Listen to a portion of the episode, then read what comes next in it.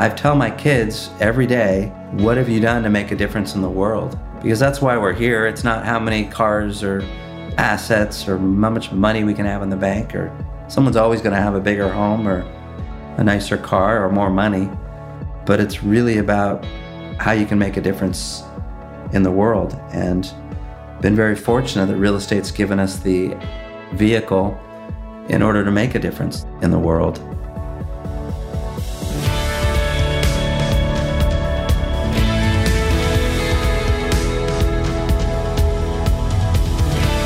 Welcome to Diggs Influencer Podcast, the Titans of Real Estate. The show that provides direct access to the real estate industry's top movers and shakers as they share invaluable insight on how to best navigate and succeed in any market. I'm your host, Warren Dow, founder and CEO of M3 Media and publisher of Diggs Magazine. In this episode, Anthony Marguleas.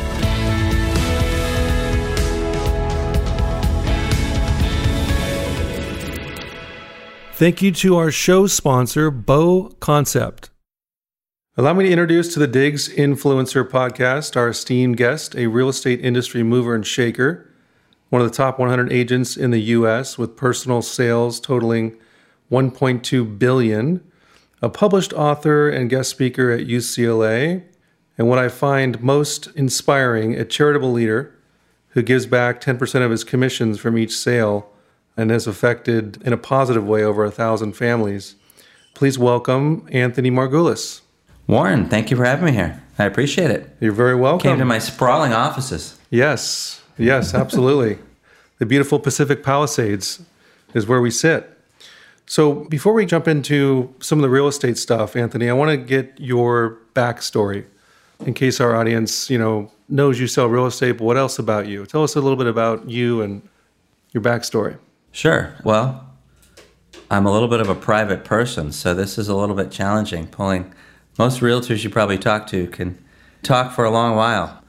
Let's see, my backstory. I never worked for a real estate company or a real estate firm before I started my company. It's a little bit unique.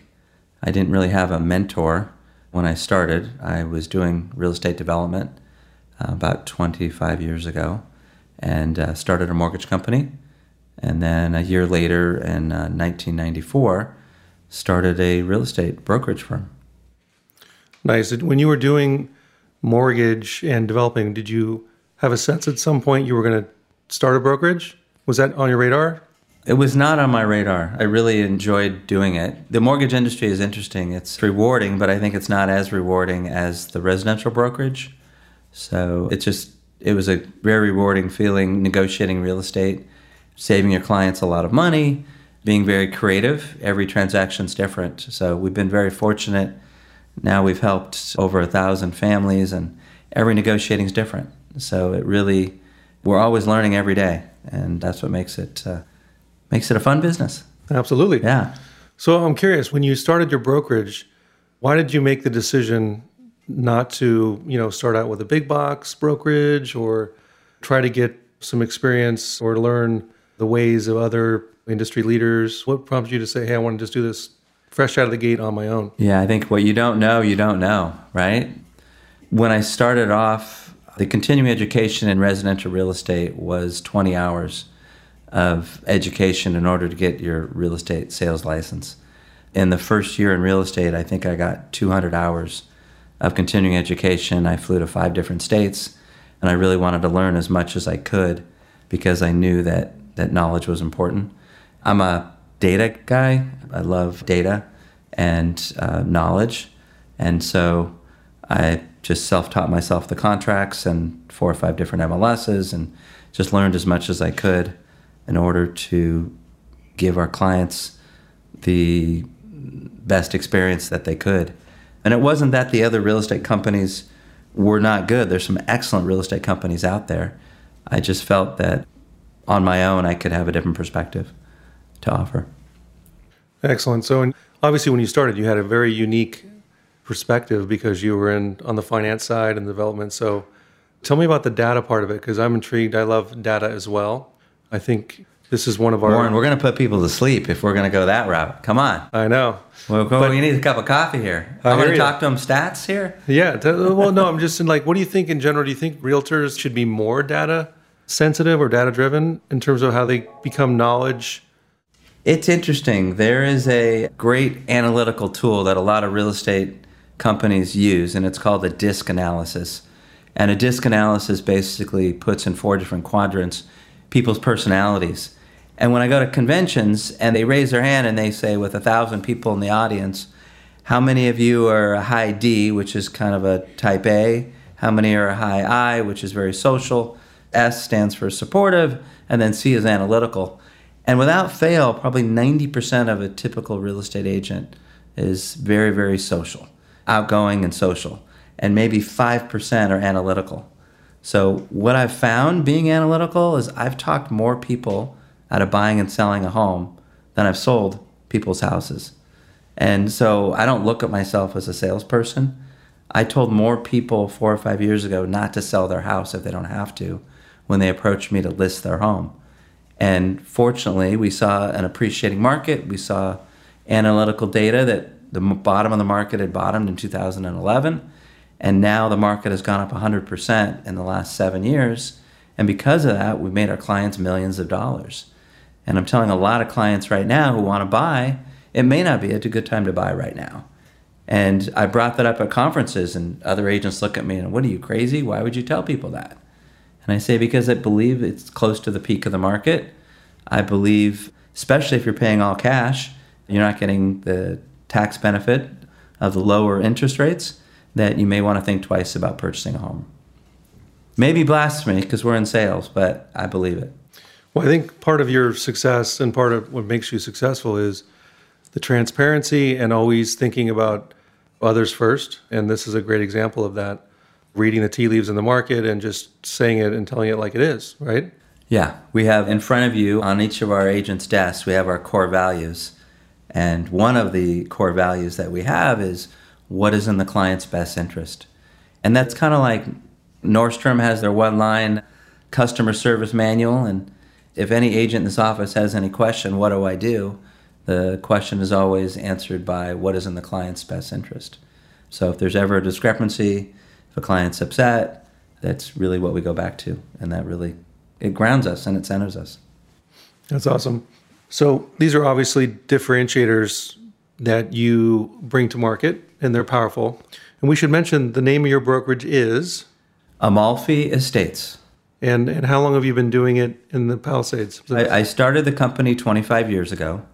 About 50% of our business is in the Palisades, and the rest is Brentwood, Santa Monica, Malibu, Venice, parts of the valley.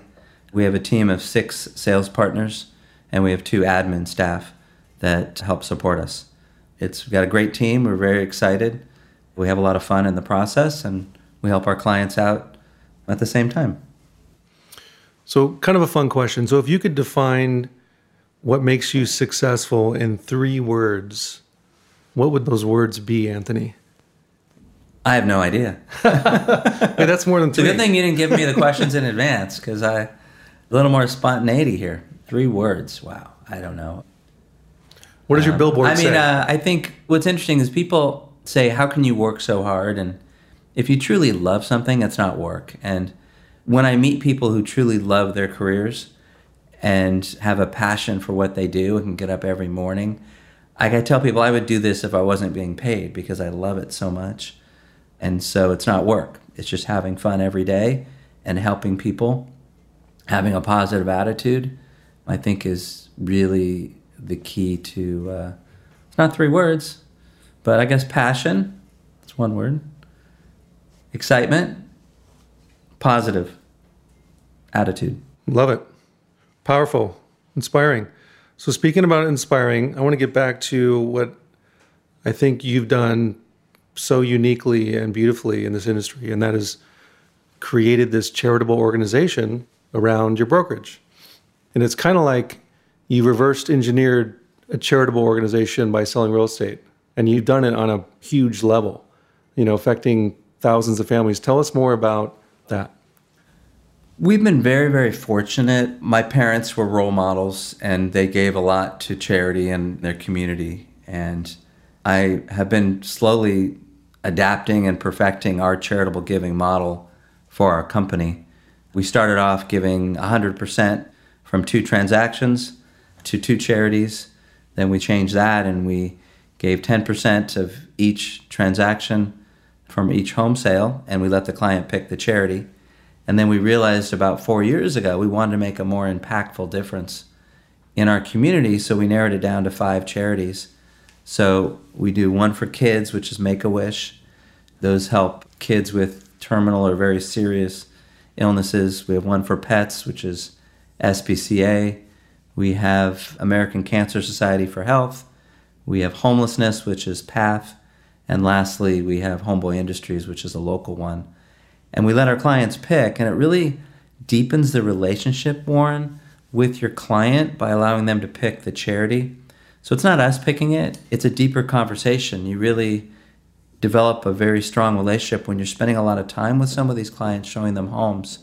And what we found is we have some clients will say look i remember one situation which was very uh, it hit home really hit to your heart. One of my clients said to me, Anthony, I know you have the five charities, but my granddaughter passed away from a rare heart condition playing soccer last month. Would you be willing to, to donate to the American Heart uh, Association? And I mean, how can you not get emotional when you hear something like that? It develops, and you realize how much of a difference you can make in someone's life when they're sharing something as personal as that with you.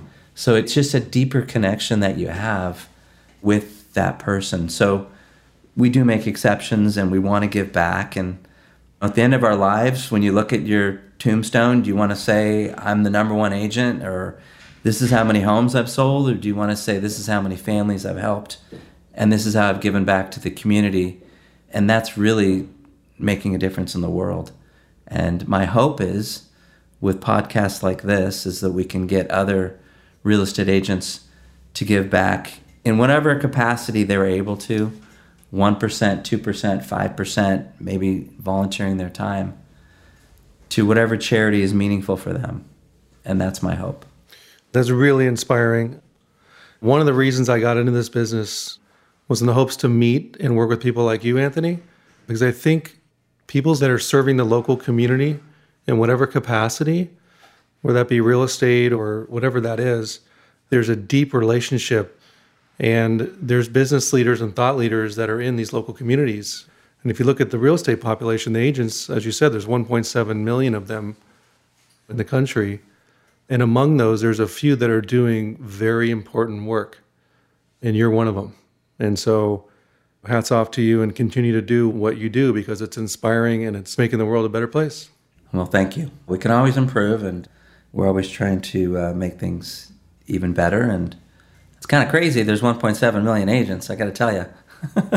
One in 20 people you meet have a license. And I think that's why the real estate industry. I wrote an article for the Wall Street Journal about 22 years ago, and it was comparing real estate agents the number of hours it took to get a real estate license compared to 20 other professions. And we compared it to doctors and lawyers. And there was a direct relationship, Warren, on people's view of real estate agents. We've been ranked repeatedly on the same level or lower than used car salesmen. And the reason was is because when it took 20 hours to get a real estate license, but it took 100 hours to be able to dye someone's hair, and it took, I think it was 150 hours to become a taxi driver at the time, while it's 9,000 hours to become a doctor and 6,000 hours to become a lawyer. But at the time, it was 20 hours to get a real estate license. And fortunately, since then, they've upped the requirements. And I think it may be 100 hours now or something to get a real estate license. But once they make it a lot harder, I think it'll really elevate a lot of people in the real estate industry and once they get rid of dual agency, which we're one of the only states in the country that allows the same real estate agent to represent the buyer and the seller in the same transaction, I think it'll help people's vision or version or impression of our industry. You know what's interesting, Anthony? In, in Australia, there's one agent that represents the sale of a home. There's no buyer's agent. Do you know that? Well, I know it makes sense because in California, the fiduciary duty is always with the seller. That's why the seller's paying the commission. The buyer's agent is a sub agent of the seller and listing agent. And so a lot of people aren't aware of that, that the listing agent, you really, the listing agent is really working for the seller. So it makes sense in Australia that they would have something like that. But that sounds like dual agency as well to a large degree. No, it is. So. It is, but it's uh, interesting that if you represent the seller, obviously your your job is to sell the home. Period. Mm-hmm. So whether you call yourself buyer or seller, so they don't pay six percent. They're probably paying three percent. Mm-hmm. They're paying half. So you could look at it the other way, saying they're doing both sides for what they would get on one. But just interesting. I learned that because I have a friend in Australia and he got into mm-hmm. real estate and he said, What's with these buyer agents over here? Yeah. What are you talking about? so it was kind of fun. A lot of states, they call them transactional brokers, where they don't have a buyer's agent and a listing agent. But it'll be interesting. And commissions have changed. It used to be 6% about 10 years ago. And with the internet, the average commission depends on the area, you know, that people are selling properties. But on average, it's about 5%. The upper, upper end of properties, it can be as low as 4.5%. But we definitely see a squeezing on the commissions. And what's fascinating, there's a huge influx of discount brokerages that are coming in, whether it's uh, Purplebricks or whether it's openhouse.com. And a lot of those are using technology to change the real estate industry. And I got to tell you, I think change is good. If someone's going to develop a better mousetrap, it'll cause all real estate agents to have to do things better. So I'm a big fan of competition. Well, that's good. I mean, technology is it is what it is, but it creates efficiencies, right? And we live in this connected digital economy now, and, and we're surrounded by technology that's getting more advanced and more advanced every year and decade. So it's going to make industries more efficient, and that's code for disrupt a lot mm-hmm. of industries. Real estate has been a juicy one because it's one of the biggest industries and it's one that's been sort of archaic in terms of how its model is with all the layers of you know that are involved in the transaction and the commission structure so it's interesting there's been crazy amount of money bet to you know make this industry more efficient and you look at this direct to consumer model the discount broker model it brings me to i want to get your thoughts on you know high end real estate is different than selling a track home in Fresno, right? Those types of communities might be more susceptible to an iBuyer format. A $9 million home in Pacific Palisades, tell me about that in an iBuyer world. Does that work?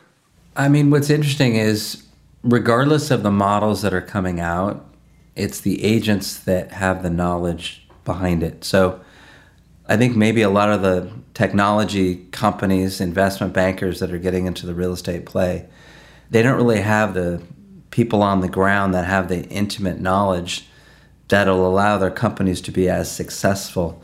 So, for example, I've previewed 6,000 homes in the Palisades alone, and I have notes on all 6,000 homes. And to have that knowledge base, there's 13 sub markets just in the Palisades. The average area in Los Angeles has five or six submarkets. So Santa Monica, Brentwood, those each have five or six submarkets. Submarkets being north of Montana, Sunset Park, Ocean Park, Gillette Regent Square, for example, in Santa Monica. Those are submarkets. And the Palisades has double the number of submarkets than any other market in Los Angeles. So it's much harder for someone to break into we've been very, very fortunate. We've been the number one agent in the Palisades for the past five years.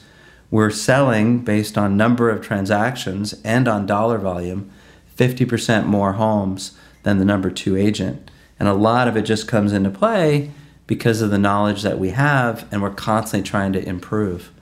We have things that differentiate ourselves, Warren, for example. We have one on one coaching that I pay for for each one of my sales partners that they're able to do twice a week one on one individual coaching with one of the top coaches in the United States. It's Workman Success Systems. We've been using them for about three years. So there's just things like that. Always trying to improve. Taken advanced negotiating classes at Harvard Business School this summer because I thought it was really important if you're negotiating the largest investment in people's lives, it's really good to have that. I also teach real estate negotiating and contracts at UCLA. I've been fortunate doing that for about 13 years. So we're always learning, and that's what I love about it. If you think you have all the answers, you're not going to be doing uh, as much of a benefit for your clients. I love it. You know what you know, and that's what you know. Well, so getting into these sub neighborhoods, and it's kind of like its own vernacular, its own language, right? Mm-hmm. Didn't you create Norman Estates? Is that? Tell me about that. I did. I did. So it was interesting. There was a property in Brentwood. It was, I guess you could say, overbuilt for a neighborhood. We were asking, I believe it was 12 million at the time, and the average price range on that street was closer to two to three million.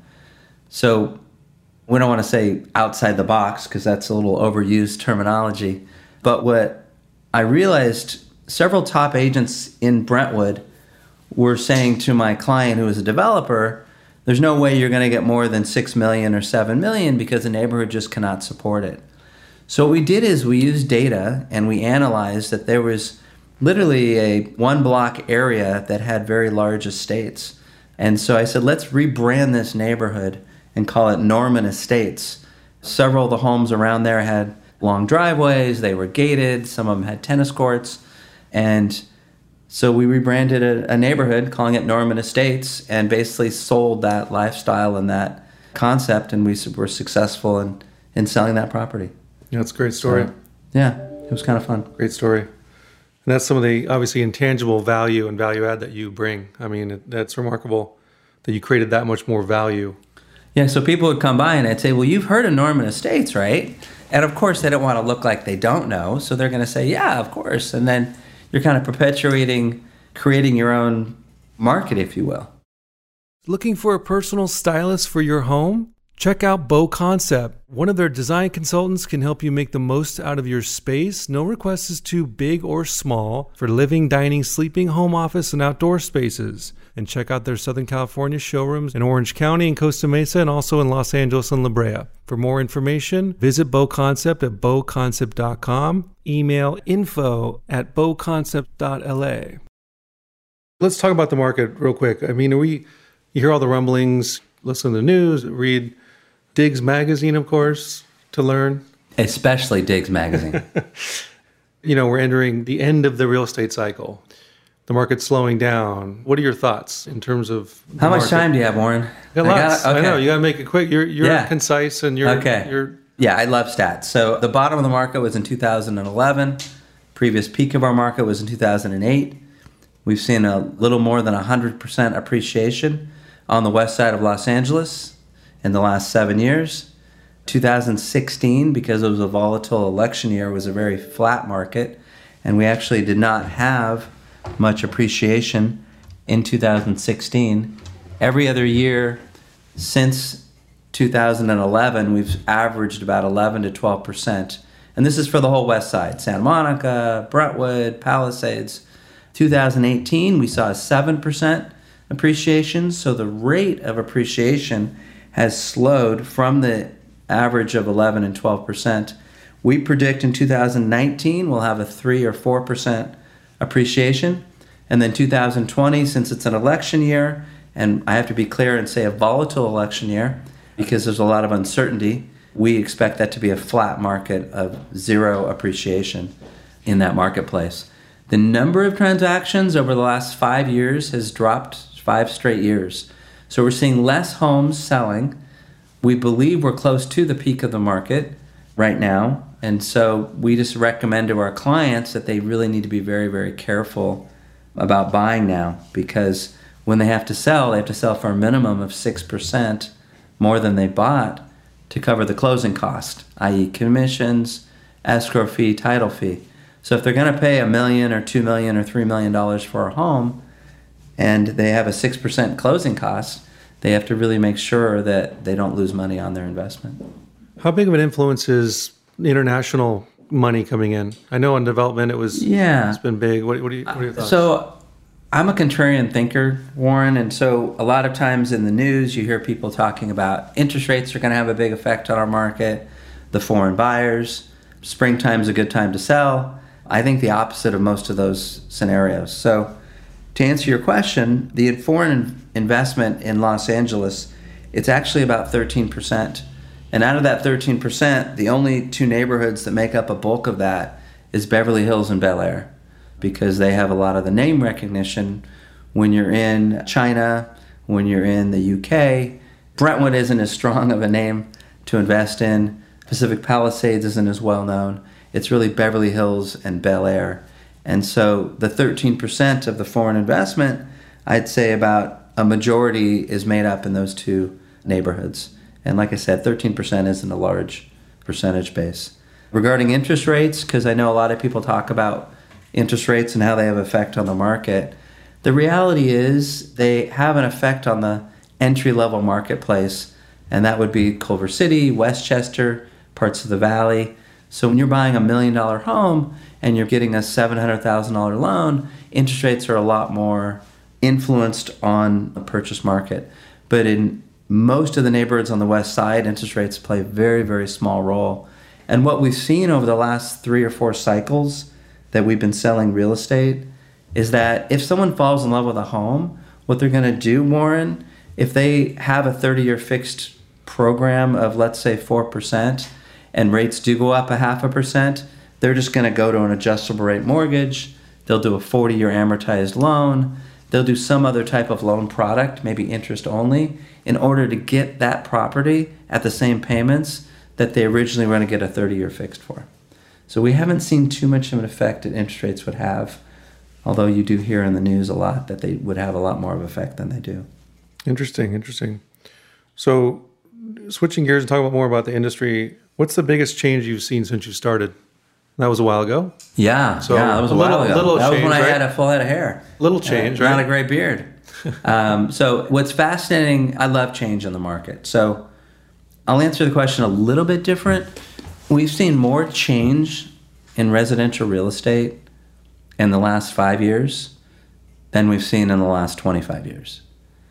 And the reason that is is consolidation and new business models in the marketplace. So when you have more consolidation, when you have, for example, Pacific Union via their Fidelity title arm purchasing John Aaroe and Associates, Gibson International, and Partners Trust, and then a month later, them getting bought by Compass, and then you see Teles getting sold, and you see all these other consolidation of real estate firms. It's very, very interesting. And you see all the new players coming in. So it's good to keep an eye on it. You mentioned the iBuyer model, which is a very interesting model. It doesn't really hit the west side of Los Angeles, but it is hitting a lot of the markets throughout the country it'll be very interesting to see. So I see a lot of change there. I see it definitely a change and pressure on commissions. I see a lot more consolidation, so that's going to be very interesting. I think if you're a middle market real estate firm, you're going to have a lot of issues. I think the big companies will do well, and I think the smaller companies will do well, but I think the middle sized companies may have a little bit more challenges in this marketplace. Interesting. So niche boutique will always have their place. I think so. And yeah. I mean, they can move a lot quicker. Yeah. I mean, uh, if we need to change course and put a lot more of our marketing in a certain area, we can pick up the phone and call you, Warren, and say we want to do a you know a whole different spread. And and mm-hmm. what you're doing in your magazine with your social media and with all the branding that you're doing cutting edge with these podcasts you're evolving and you're adapting and you're giving consumers and real estate agents what they really need. Well, I really appreciate that. And I appreciate the partnership. And yeah, we're much akin to philosophy of giving as much or more value than we ask in return. And we're constantly trying to better ourselves and disrupt ourselves and, you know, do the right thing. Warren, I think a key differentiation, it's easy to get jaded in this market. It's easy to you know, when you're writing as a buyer's agent, when you're writing seven offers for every buyer before one gets accepted, 25% of escrows fall out of escrow. There's a lot of competition. Um, it gets easy to get jaded. I think it's all about having the right attitude. I'm a big proponent of the plentiful mentality and not the scarcity mentality. And there's a great book. It's called The Oz Principle. If any of your listeners have a chance to read it, The Oz Principle is a fantastic book. And it talks about above the line thinking and talks about not being a victim and talks about viewing things on the positive and really you know, life's always going to throw stuff at you, but it's how you overcome it. And I think there's a lot of good lessons in that book. So I really, really believe in the plentiful mentality. That's awesome. So, Anthony, on the charity, why is it so important to you? When my kids were younger, I have four children. We had four kids under four years old. And it's interesting, the background story. So, I had cancer 26 years ago, and I was giving a 20% chance of to live. I had a stage four cancer. And back to the plentiful mentality, I was very fortunate getting cancer in that I met my wife, who was my primary nurse in the hospital. And you have a different perspective on life when you've gone through a life changing situation. And I tell my kids every day, what have you done to make a difference in the world? because that's why we're here. It's not how many cars or assets or how much money we can have in the bank or in our area, how many homes someone can buy. Someone's always going to have a bigger home or a nicer car or more money, but it's really about how you can make a difference in the world. And been very fortunate that real estate's given us the vehicle in order to make a difference in the world. I have a weird relationship with money. I've seen when I was in the hospital, I went from an adult hospital to have my bone marrow transplant at a children's hospital when I was 26 years old because the cancer I had mostly affects children. And I realized how happy all the kids were. They were the happiest I've ever seen them. When I came from the adult hospital, all the adults were very depressed and very sad. And I realized the more money people have, the more unhappy they usually are you go to a sporting event and you look at the first 10 rows and most of them are empty and people are on their phones and no one's smiling. And you go to the top 10 rows in any stadium and they're paying $10 seats and they're jumping up and down and they're wearing all the gear and they're the most excited they can be. And so my weird relationship with money is I want to give it all away because I think money is the root of evil in a lot of ways. I think people fight over it. I've seen families break up over it. Once a family member passes away, they're fighting over the assets, they're fighting over the property. And I just think it's, I love Warren Buffett and their whole model and Bill Gates and the 99% giving pledge. And I would love nothing better than to give 100% away. Although my wife's not in agreement yet with four kids, but that's my belief. That's awesome. So, on this continued and accelerating industry consolidation. What do you think is driving that? And do you think there's a benefit to being bigger? Is it truly better or is it survival?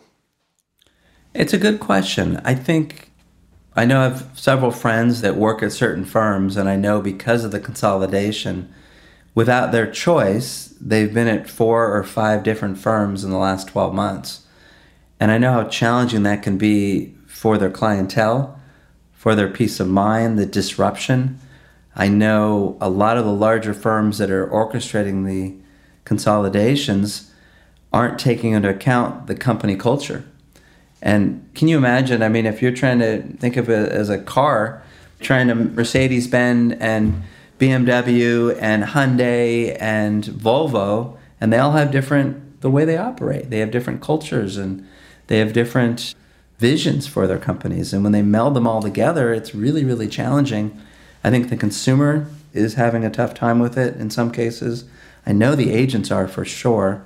So, what's driving it? What drives everything? Money.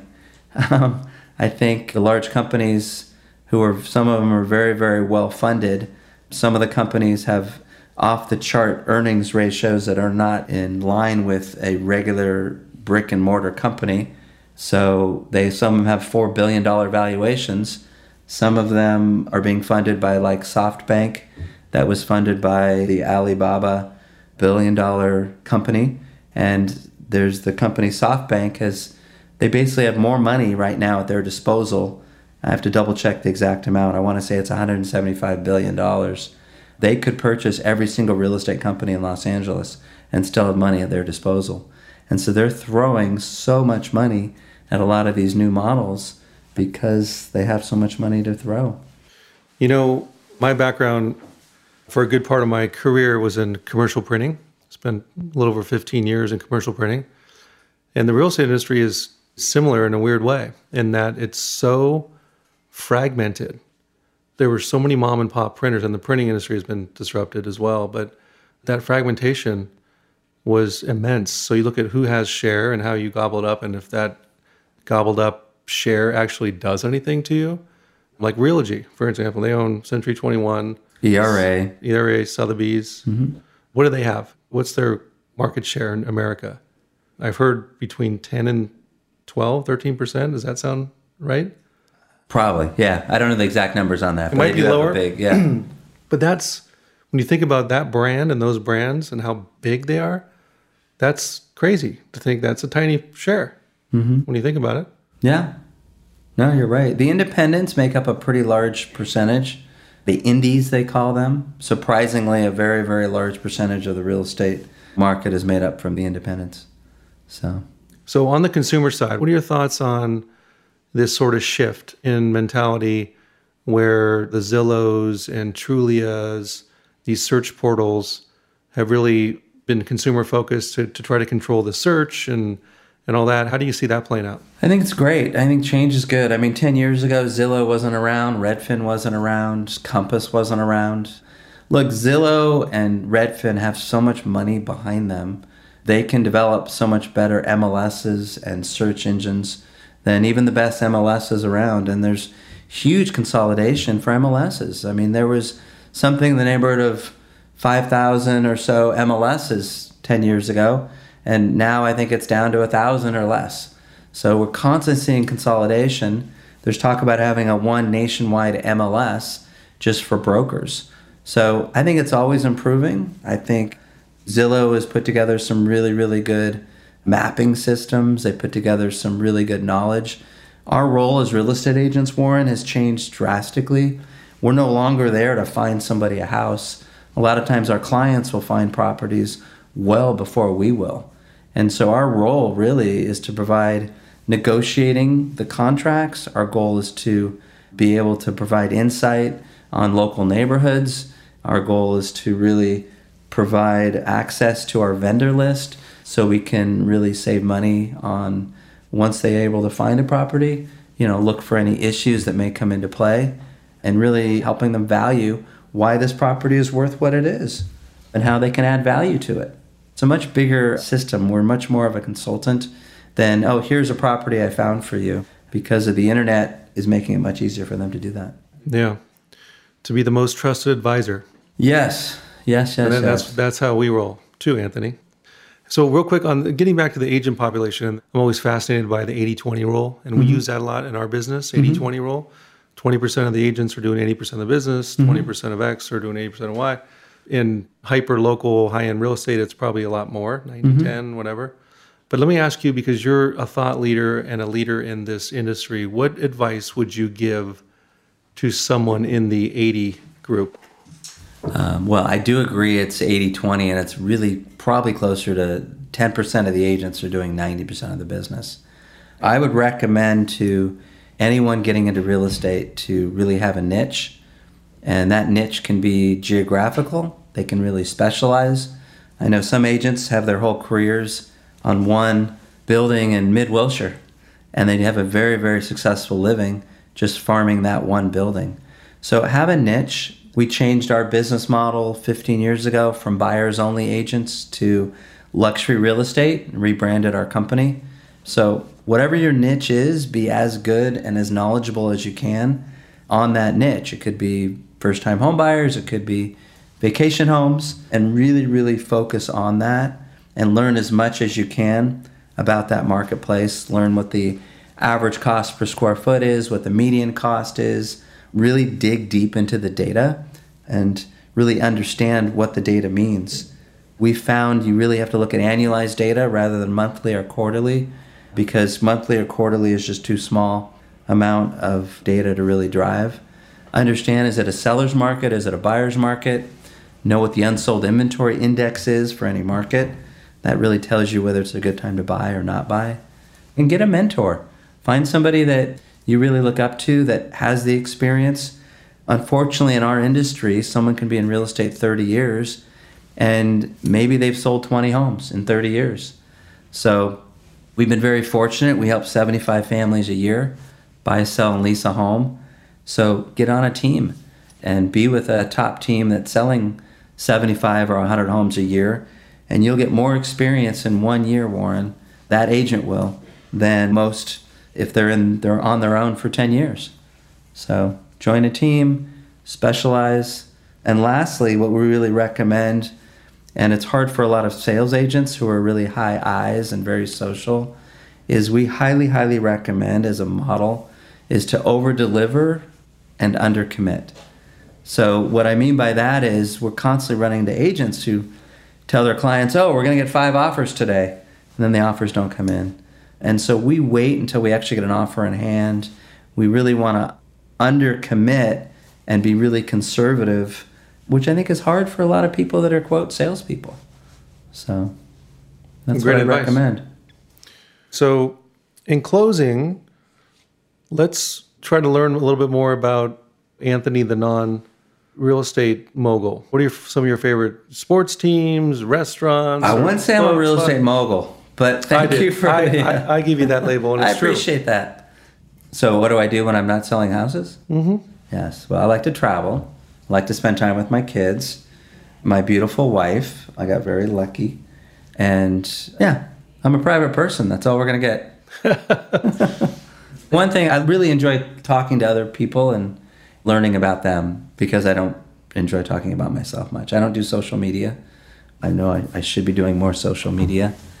You know, it's interesting. The average age in real estate is 70 years old. And I think there's a huge shift in the next 10 years where if the average age of real estate agents are 70, but the average age of a consumer is 25 or 30, and those 70 year olds are not in touch with Instagram and all the other posting and the social media and how they want to receive their information, there's a huge opportunity there for people getting in the business. So that'll be very, very interesting to see. Yeah, agreed. All right. So thank you so much, Anthony, for joining us at the Diggs Influencer Podcast. We appreciate your time, your wonderful, wonderful thoughts, and thanks for sharing. You're welcome, Warren. I appreciate it. Anytime. So if anyone wants to get in touch with you, how would they reach you? Our uh, website's probably the best way, and that's Amalfi Estates, like the Amalfi Coast in Italy. So that's A M A L F I Estates, E S T A T E S com. And I'd love to help any of your listeners or even fellow agents. They're happy to call me at my office. I'm very accessible, and I would love to help any other real estate agent use the same model of the 10% giving. We've learned a lot over the last four years, and I'm happy to. It'll definitely help not only your business, but it'll help your community. It'll help you retain more agents if you have a team, and it selfishly it'll make you feel good. So happy to do that. Awesome. Thanks again, Anthony. You're welcome.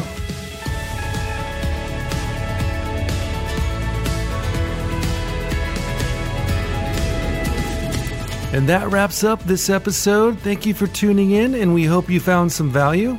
Please share, subscribe, and leave a review. Find us on iTunes and your favorite podcast provider. Until next time.